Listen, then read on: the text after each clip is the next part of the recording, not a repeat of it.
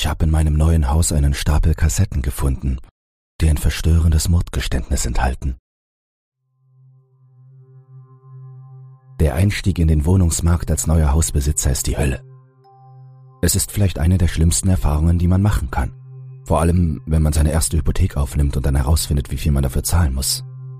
Hinzu kommt die wahnsinnig lange Zeit, die man das Ding abbezahlen muss, was sich noch als schlimmer erweist, wenn man wie ich allergisch gegen langfristige Beschäftigung ist. Trotzdem habe ich das Gefühl, dass ich hier Glück gehabt habe. Im alten Haus meiner Eltern zu wohnen war untragbar geworden, nicht zuletzt wegen der gesellschaftlichen Konvention, wenn du älter als 18 bist, solltest du deinen Arsch zur Tür hinaus bewegen, die viele von uns so sehr lieben. Ich war also darauf eingestellt, so gut es ging, auf Wohnungssuche zu gehen. Ich hatte kein sonderlich enges Verhältnis zu meinen Eltern. Mein Vater wirkte manchmal distanziert, aber das kann man wohl darauf zurückführen, dass er in einer Zeit aufgewachsen ist, in der Zuneigung eher ein seltenes Gut war. Du weißt schon, die Zeit, in der man für das Zeigen eines kleinen Knöchels mit dem Rohrstock bestraft wurde. Wie dem auch sei, Geld strahlte so etwas wie eine nebulöse Aura aus, wenn man einen Ort suchte, an dem man nicht auf der Straße schlafen musste. Normalerweise stellen sich die Leute das so vor, dass man damit ein neues Leben beginnen kann, dass man durch den Kauf eines Hauses eher wie ein Mann wirkt. Nun, hier bin ich, ein heruntergekommener und verzweifelter Mann, der sich einen Dreck um sich selbst schert und Glück hat, dass jemand ein Hauslos werden will, von dem er sagt, es sei seit Generationen im Besitz seiner Familie. Natürlich klang das alles viel zu schön, um wahr zu sein. Irgendein Trottel war bereit, sein Haus an einen teilzeitarbeitslosen Versager zu verkaufen. Unnötig zu erwähnen, dass es tatsächlich einen Haken gab. Daher auch meine Beschwerde über Hypotheken. Die Bank war in den besten Zeiten immer ein Arschloch zu mir. Und jetzt, wo ich mit dieser billigen Hütte belastet war, nahmen sie den denkbar schlechtesten Zeitpunkt, um zu beschließen, auf meinen noch ungravierten Grab zu tanzen. Anscheinend musste ich zwei Hypotheken auf dieses Haus aufnehmen, nur um die Kosten für die anstehenden Reparaturen zu decken. Absolut fantastisch, ich weiß. Trotzdem habe ich das Gefühl, dass ich hier Glück gehabt habe. Uns bleibt nur begrenzt Zeit auf dieser Welt. Und so gern ich sie auch damit verbringen würde, mich zu beschweren, es gibt bessere Dinge, die ich tun könnte. Zum Beispiel mich auf die schöne Sofa-Stuhl-Kombination zu fläzen, die der Vorbesitzer aufgestellt hatte. Sie war tadellos, hatte einen feinen Steppbezug, der das ansonsten gut verarbeitete Leder bedeckte, und vor allem war sie bequem. Für die immensen Reparaturkosten war die Wohnung in einem ziemlich guten Zustand. Wenn man erst einmal die Plastikabdeckungen auf dem Boden und den Möbeln entfernt hatte, sah es tatsächlich aus wie ein modernes Haus. Es hatte teure Zimmer, überall Qualitätsgegenstände und sogar eine anständige Beleuchtung, bei der nicht alle sechs Stunden eine Sicherung durchbrannte. Ich fragte mich allerdings, warum die Reparaturkosten so exorbitant hoch waren. Die einzige vernünftige Erklärung, die mir einfiel, war, dass die Immobilienmakler mal wieder Mist gebaut hatten. Denn scheinbar sind Wirtschaftsblasen heutzutage ziemlich in. Doch als ich die knarrenden, hübschen weißen Stufen hinaufstieg und die schöne Glasmalerei mit den Rosen im Fenster bewunderte, wurde mir klar, warum ich mich plötzlich in den marternden Klauen des allmächtigen Dollars befand. Der gesamte Dachboden war baufällig. Er war so heruntergekommen, dass man einen Schutzanzug tragen musste, weil man befürchtete, dass mit dem Gebäude etwas nicht stimmte. Es stank nicht per se, sonst hätte ich es schon auf dem Weg zur Tür bemerkt, obwohl mein Geruchssinn zu wünschen übrig ließ. Es wirkte nur ziemlich trostlos, ohne den schönen Bodenbelag, der den unteren Teil des Hauses schmückte. Es war jedoch sofort klar, dass sich hier jemand schon mal die Zähne ausgebissen hatte. Man konnte weder die Silhouetten von Staub vortäuschen, noch die Nägel, die noch in den Dielen steckten. Egal wie verbogen sie waren, sie waren immer noch da, und das brachte mich auf den Gedanken, dass hier jemand ganz schön geschlampt hatte. Ehrlich gesagt, erinnerte mich das sehr an den alten Dachboden im Haus meiner Eltern. Das war die Sorte muffiger alter Dachböden, bei denen einem der Staub im Hals stecken blieb und die Lunge für die nächsten paar Stunden vor sich hinkräuchte wenn man dann noch bedenkt, dass es dort nur ein paar Bretter gab, über die man laufen konnte. Und dass die Verkleidung des Dachbodens wie ein Aasgeier darauf wartete, dass man hindurchfiel, hätte ich schwören können, dass dieser Ort eine Todesfalle war. Ehrlich gesagt war das hier nicht besser. Der Staub war genauso schlimm und blieb mir bei jedem Schritt, den ich machte und bei jedem Atemzug im Halse stecken. Die Dielen waren zwar größtenteils zusammengezimmert, Allerdings gaben sie bei jedem Schritt, den ich darauf machte, nach. Ganz zu schweigen davon, dass ich den Dielen, in denen noch Unmengen von Nägeln steckten, ausweichen musste, weil jemand offensichtlich keinen Handwerker einstellen konnte, um seinen Überlebensdrang gerecht zu werden. Die schrecklichen Verputzarbeiten an der Wand bestätigten mich in diesem Eindruck. Als ich tiefer vordrang, achtete ich darauf, vorsichtig einen Schritt vor den anderen zu setzen, denn ein durchhängender Fußboden sollte nicht die Ursache für einen Krankenhausaufenthalt sein. Ein gewisser Gestank stieg mir in die Nase, den ich nicht genau zuordnen konnte. Er war nicht vergleichbar mit dem Geruch von verrottetem Holz, der bereits über alle Maßen schrecklich war. Wie ich schon sagte, ist mein Geruchssinn nicht sonderlich ausgeprägt. Lediglich bei außergewöhnlich starken Gerüchen schlägt er wirklich an. Doch je näher ich dem mutmaßlichen Epizentrum des Ganzen kam, desto mehr kam er in Wallung. Es war widerlich. Ich weiß nicht, wie ich es beschreiben soll, aber es hat meine Nasenlöcher ziemlich in Aufruhr versetzt. Es bohrte mit seinen fauligen Fingern in ihnen herum und nistete sich dort ein, was wahrscheinlich meiner rudimentären Fähigkeit zu riechen für immer den Rest gab. Wenn ich es in Worte fassen müsste, es roch nach Tod. Schlicht und ergreifend. Aber das war zweitrangig gegenüber dem, was ich jetzt vor mir liegen sah. Versteckt, ganz hinten in diesem nach Gülle riechenden Müllhaufen. Es war ein gewöhnlicher Pappkarton. Unverschlossen und ohne Markierungen, die Aufschluss über den Inhalt geben könnten, ohne ihn vorher berühren zu müssen.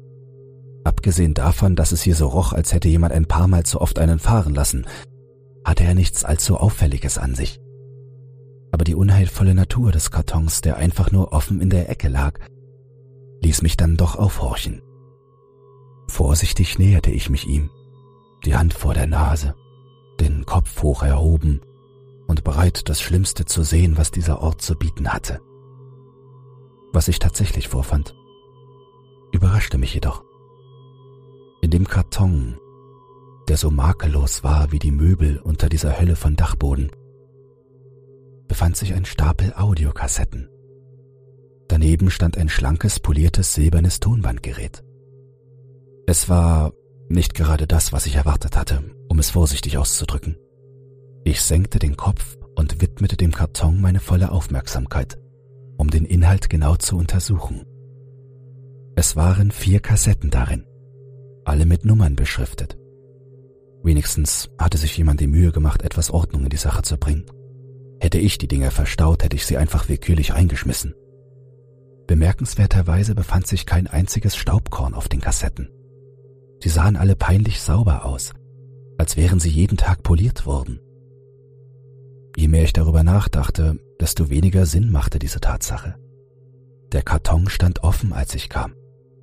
Und irgendwie waren diese Kassetten sauber, obwohl hier oben alles voller Staub war. Ich schüttelte den Gedanken für einen Moment ab. Ich konnte mich auch noch später damit beschäftigen. Denn meine Neugier übermannte mich. Ich hatte so ein Ding nicht mehr gesehen, seit mein Vater damit romantierte. Aus irgendeinem Grund war er ein großer Fan davon. Er zog es immer vor, sich in seine Männerhöhle zurückzuziehen, um dumme Männersachen aufzunehmen. Um ehrlich zu sein, habe ich mir nicht viel dabei gedacht. Es schien ein harmloses Hobby zu sein. Doch als ich nun das Tonbandgerät herausholte und es auf den einzigen Teil des Bodens stellte, der nicht durchhing, konnte ich nicht anders als meine Neugierde zu stillen. Während ich mit der ersten Kassette in der Hand herumfuchtelte, starrte ich das Gerät an. Der Gestank des Ortes war immer noch allgegenwärtig, aber er war längst von meiner Aufmerksamkeit für die Kassetten abgelöst worden.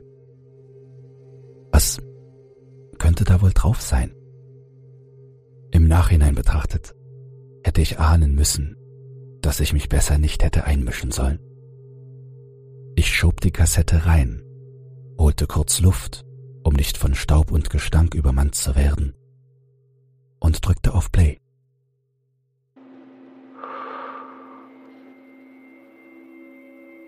Äh. Hallo. Hallo? Test, Test, Test. Eins, zwei, drei. Gott, diese Dinger sind so fummelig. Wahrscheinlich erfreut sich irgendein kranker Bastard in der Hölle daran, mit seiner Erfindung so viel Elend anzurichten.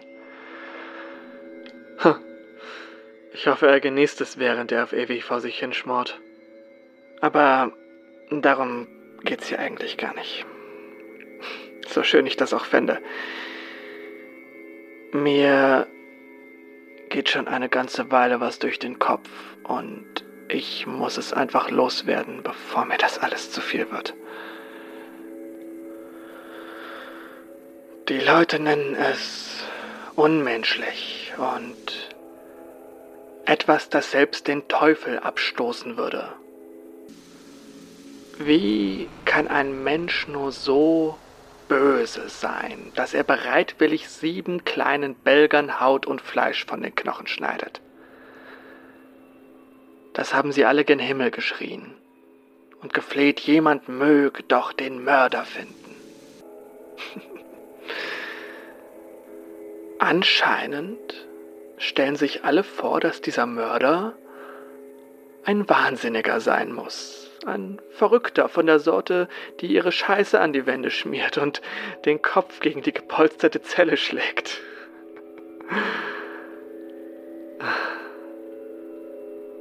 Ich würde Ihnen ungern mitteilen, dass die schmutzigen Proteste schon seit den 80ern vorbei sind.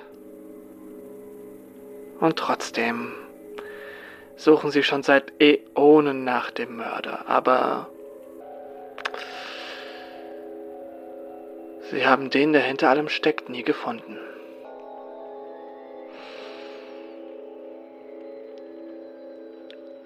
Ich war's.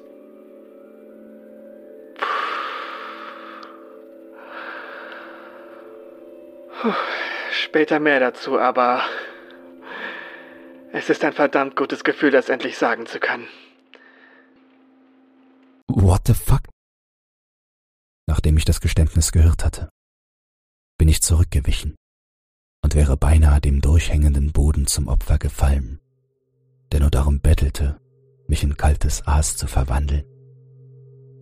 Die Stimme des Mannes. Es war eindeutig ein Mann. Eine Frauenstimme konnte bei der verwendeten Technik unmöglich so tief sein. Er war so ruhig bei seinem Geständnis. Ich konnte spüren, wie die ganze Last von seinen Schultern fiel, als er aussprach, dass er all diese Kinder abgeschlachtet hatte. Der logische Teil von mir wollte das Ganze dort beenden, wollte den Scheiß einfach fallen lassen und abhauen. Der ängstliche Teil war sich nicht sicher, ob es so eine gute Idee war, in diesem Haus mit diesem Mist über mir zu leben, ob mich die Kenntnis dieser Aufnahmen irgendwie mit schuldig machten. Der dumme Teil von mir war derjenige, der die zweite Kassette einlegte und auf Play drückte. Ich glaube, ich habe jetzt endlich den Dreh raus. Sieht so aus, als ob das Arschloch seine ewige Verdammnis nicht mehr ganz so genießen kann. Was für eine Schande. Wie dem auch sei, ich denke, es wäre an der Zeit, das zu vertiefen, was ich in meiner letzten Aufnahme angedeutet habe. Nun, was könnte ein einfacher, alter, respektabler Mann wie ich mit dem Abschlachten von Säuglingen bezwecken? Ich habe einen anerkannten Job, eine liebevolle Familie und ein regelmäßiges Einkommen, für das die meisten Männer töten würden. Sicherlich ist da nichts Schreckliches dran. Nichts, was einen Mann zu einem Mord treiben würde. Hm. Falsch. Ach Gott. Ich überlege gerade, wie ich es erklären soll. Kennst du dieses eine Kind, das immer furchtbare Entscheidungen trifft? Dasjenige, das sich einfach etwas nimmt, ohne zu fragen, oder das am Ende alles kaputt macht, woran man so hart gearbeitet hat, und sich dann darüber in Lügen verstrickt? dasjenige, das man zurechtweisen will, aber weil es ein Kind ist, kann man es nicht wirklich schlagen, ohne in Schwierigkeiten zu geraten. Es ist einfach so frustrierend, um es in einem Wort zu sagen. Daniel war schon immer so. Jedes Mal traf er irgendeine idiotische Entscheidung, die mich an die sprichwörtliche Wand drückte. Er sagte immer, es sei ein Unfall gewesen, aber ich weiß, dass ich ihm nicht trauen kann, weil er ein Lügner ist. Ach, er war immer so ein schreckliches Kind. Und dann tut er so, als sei er überrascht, wenn ich sage, dass ich ihn nicht liebe. Ich meine, habe ich ihm irgendwann in irgendeiner Form angedeutet, dass ich ihn liebe? Habe ich ihm so hart auf den Kopf geschlagen, dass er angefangen hat zu halluzinieren? Ach, was für eine kleine Nervensäge er doch war. Egal wie oft ich versuchte, ihn zum Abhauen zu bewegen, ob er um Vergebung bettelte oder versuchte, sich aus seiner Strafe herauszulügen, er klebte an mir wie ein übler Gestank. Ich kann mich nicht erinnern, wann ich das erste Mal den Drang verspürte, ihm etwas anzutun. Vielleicht einen Monat später, vielleicht ein Jahr, ich weiß es nicht und es spielt auch keine Rolle mehr. Alles, was ich wollte, alles, was ich brauchte, war zu sehen, wie das Leben aus seinen Augen wich. Ich wollte spüren, wie sich meine Hände um seinen Hals legen, und ich wollte die Verzweiflung spüren, mit der er versucht, sich an sein erbärmliches Leben zu klammern. Ah. Wenn ich das getan hätte, wäre ich erwischt worden. Und Daniel hätte die Menschen immer weiter korrumpiert, bis alle zu unerträglichen Gören geworden wären. Zum Glück habe ich aber eine Lösung gefunden. Ich schwieg und zitterte leise in der stinkenden Hölle, in der ich gefangen war. Man sagt, dass der Mensch zwei Reaktionen kennt, wenn er einer Gefahr ausgesetzt ist. Kampf oder Flucht. Man sagt nicht, dass Schockstarre das unerwünschte Stiefkind davon ist.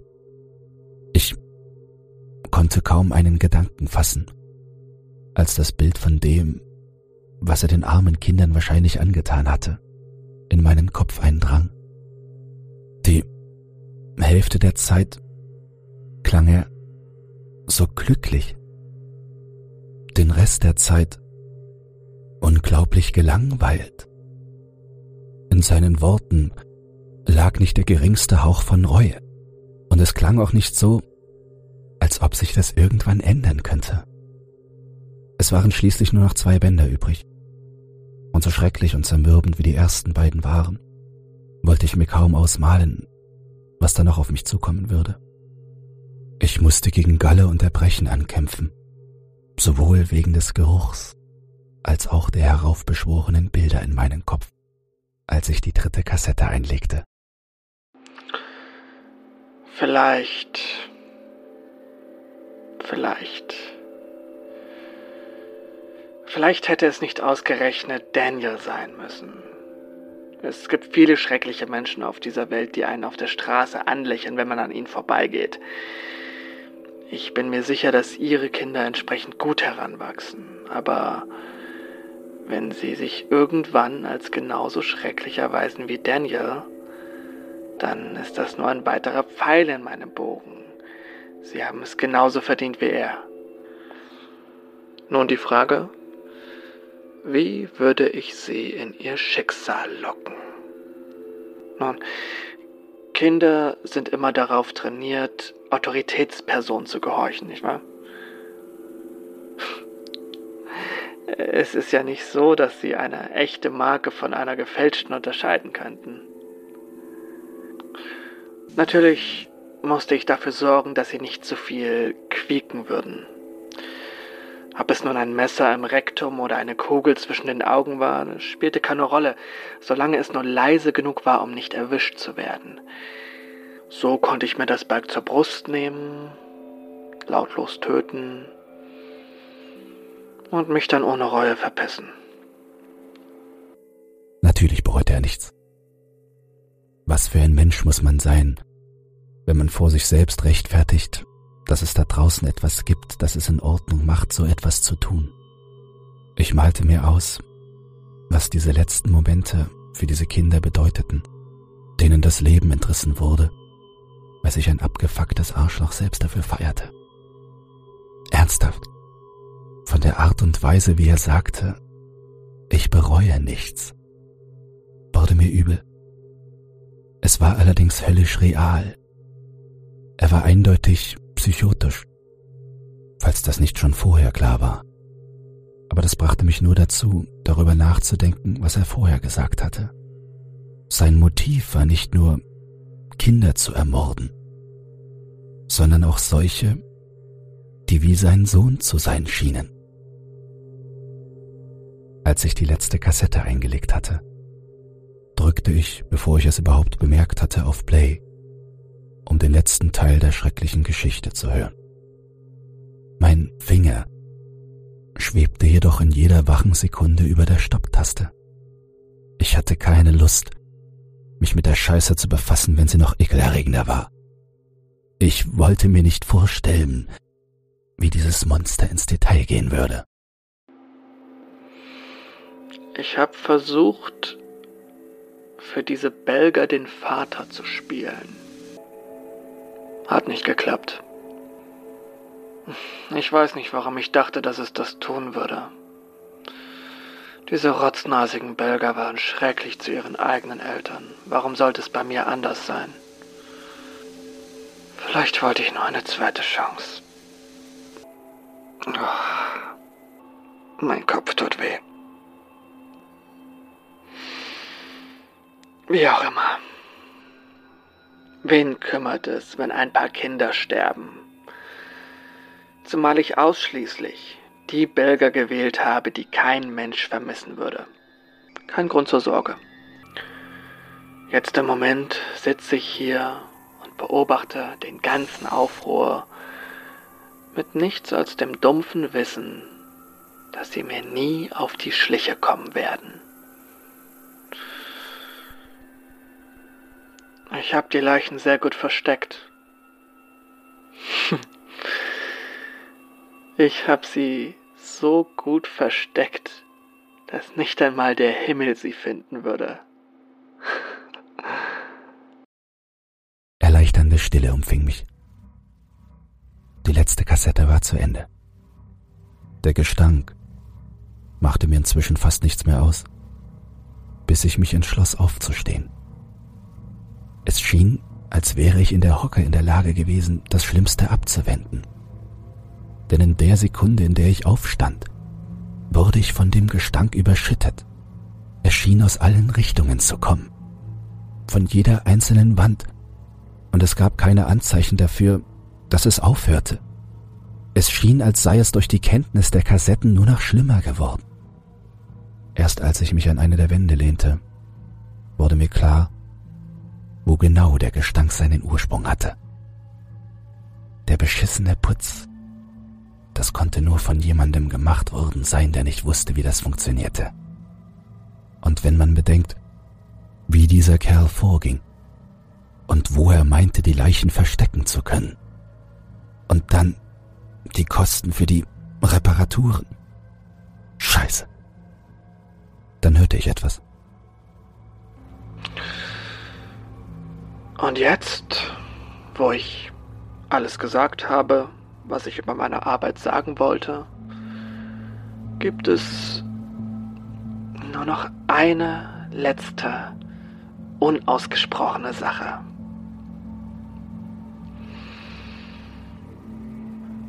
Mein Haus ist jetzt vielleicht in Ihrem Besitz. Aber ich versichere Ihnen, ich bin noch hier ich habe diese Kiste markiert und diese Kassetten so oft in meinem Leben abgespielt, dass ich es erkenne, wenn sie jemand angerührt hat. Also legst du sie besser zurück und rennst. Das war nicht nur der letzte Teil der Aufnahme. Es war ein Stöhnen.